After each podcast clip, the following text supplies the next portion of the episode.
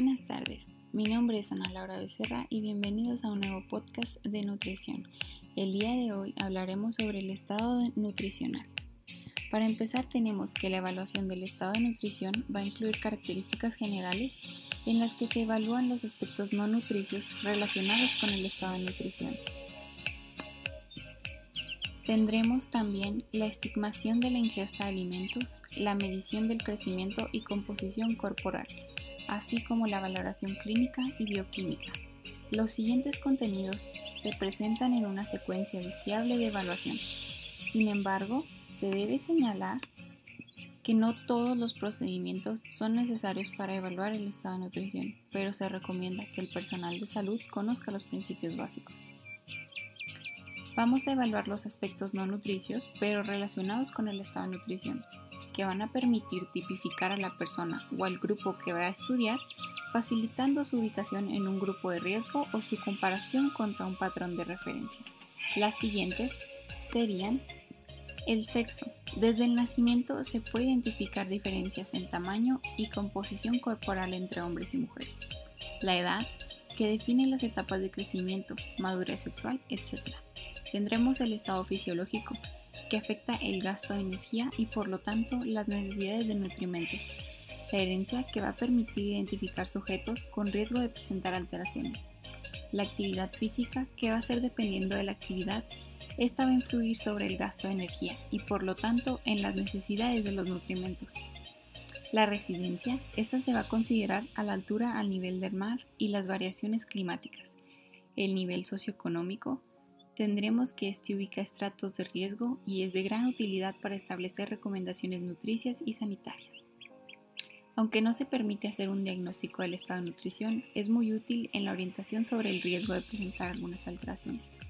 A través de la evaluación de la dieta y los hábitos de alimentación, se logra una estimación de consumo de nutrimentos. Existen diferentes técnicas para evaluar la dieta, las cuales tienen diferentes grados de exactitud y dificultad. Las más utilizadas son encuesta por duplicación, que se usa cuando se desea tener una información precisa sobre la cantidad de nutrimentos en la dieta. El sujeto encuestado coloca en un recipiente especial porciones iguales a las cantidades consumidas de cada alimento. Cuando finaliza el estudio, a través de estudios bromatológicos, se determina la cantidad de nutrimentos ingeridos.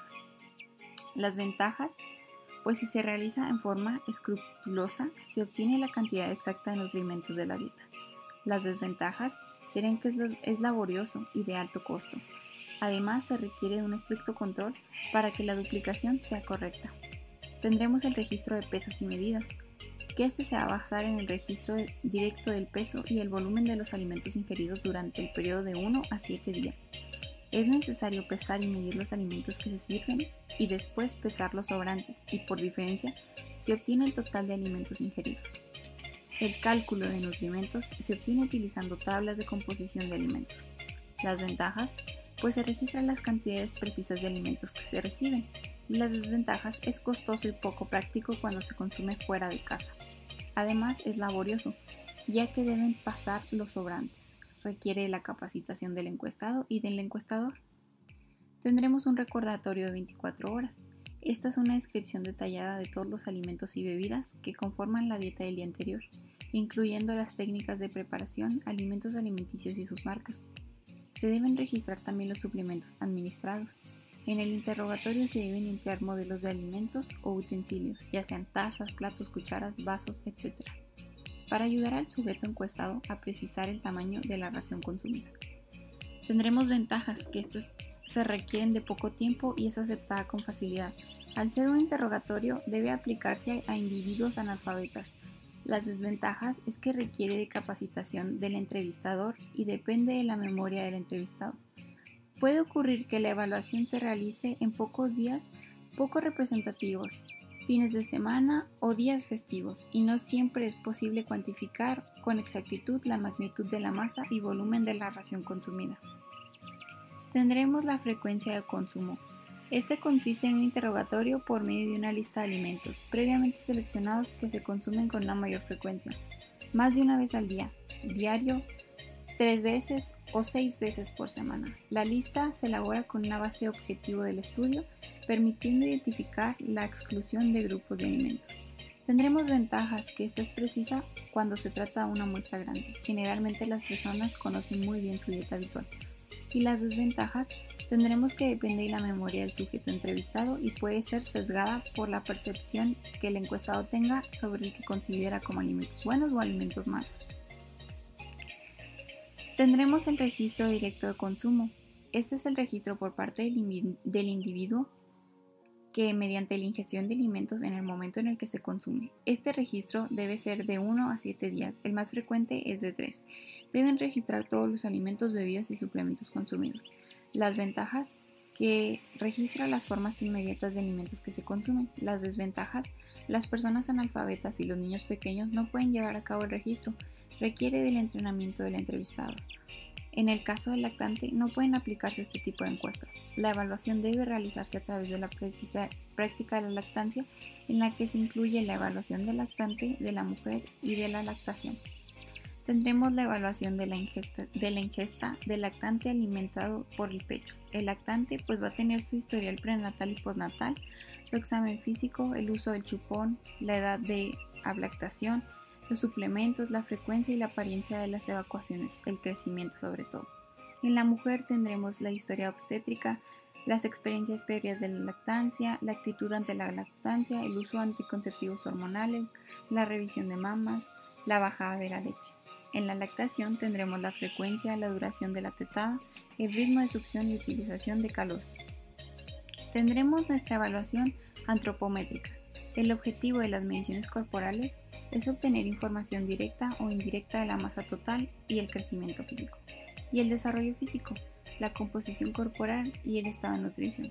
El indicador más utilizado para evaluar el estado de nutrición es la relación entre el peso y la talla y el sexo, la edad y el estado fisiológico. Esto se debe a que cada nutrimento se asocia con un síndrome específico de deficiencia o exceso. En la masa corporal, esta no permite por sí misma la evaluación del estado de nutrición, por lo que es necesario utilizar el peso como un índice de peso-talla, peso para la talla y comparar en las tablas de referencia para adultos y niños. En el caso de la masa corporal de una mujer gestante, se utiliza una variante y las tablas de peso esperado para la talla e incluir una corrección por la edad gestacional. Tendremos que el peso y la talla son medidas muy útiles y fáciles de obtener. Sin embargo, en muchas ocasiones no se realizan con la precisión y la exactitud que ameritan. Siempre que se utilice el peso esperado para la talla como indicador, los diagnósticos finales serán bajo peso, peso normal o sobrepeso. Tendremos que nuestra complexión para saber si el peso es adecuado o está por debajo del peso o por arriba del peso ideal. Lo primero que hay que hacer es conocer la complexión, por ello debe, se debe conocer la estatura, medir la circunferencia de la muñeca de la mano dominante y realizar la siguiente operación. Tendremos complexión, que es la estatura en centímetros, entre la circunferencia de muñeca en centímetros. El índice de masa corporal, el I M C también conocido, este índice también nos dice que se basa en el crecimiento que se ha determinado, el peso corporal de individuos de ambos sexos. Es proporcional al valor de la talla elevada al cuadrado, peso en kilogramos, en la talla en metros al cuadrado. Una de las ventajas es que no requiere tablas de referencia. Tendremos sobre la grasa subcutánea. Para realizar mediciones más precisas y para estimar la composición corporal, se puede utilizar la determinación de la grasa corporal a través de la medición de panículos adiposos. La técnica se basa en que existe una proporción constante entre la grasa corporal total y la subcutánea. La medición se realiza con un plicómetro calibrado por medio de técnicas descritas en la literatura especializada. Los pliegues que se miden comúnmente son bicipital, tricipital y subescapular. En diferentes etapas de la vida o bajo condiciones fisiológicas especiales, es necesario el uso de otras medidas antropométricas que a continuación voy a describir. El perímetro cefálico. En niños menores de dos años, un indicador del crecimiento de la masa cefálica, tendríamos la ventaja de que la medición solo se requiere cuando el personal es adiestrado y una cinta métrica. Tendremos el fondo uterino. Esta medición se emplea en obstetricia. como un indicador del crecimiento fetal y para calcular la duración de la gestación. Cuando se carece del dato de edad gestacional, tiene un dato de un, de un gran valor predictivo. Tendremos el índice de cintura-cadera, que este es un indicador útil en la descripción de la, de la distribución del tejido adiposo. Este índice se calcula dividiendo el perímetro de la cintura en el de la cadera. Tendremos que es importante que todas las mediciones que se realicen con las técnicas precisas para evitar errores. Es recomendable que el procedimiento lo realicen dos personas y que cada medición se realice por duplicado. Para ello es necesario la estandarización y homogenización del personal. Tendremos medidas antropométricas más utilizadas. Como indicador, empezaremos en estatura o longitud, peso, perímetro de brazo, perímetro cefálico, área muscular de brazo, fondo uterino y panículos adiposos. Como componentes que se van a evaluar tendremos la cabeza, la columna vertebral, óseo, pelvis y piernas, la masa corporal, la masa corporal, la masa encefálica, la grasa subcutánea, el músculo y el hueso, la masa uterina y la grasa subcutánea con la piel. Los tejidos de mayor interés tendremos todos, grasa, músculo, hueso y agua. Muscular y graso, neuronal, muscular, fetal y graso. Esta técnica de evaluación va a incluir la inspección, la palpación, la percusión y la auscultación. A través de este indicador se pueden observar posibles cambios que responden a, un, a una alimentación deficiente. Estos cambios pueden reflejarse en el tejido epitelial, ojos, cabello, mucosa oral o en órganos cercanos a la superficie corporal como glándulas y huesos.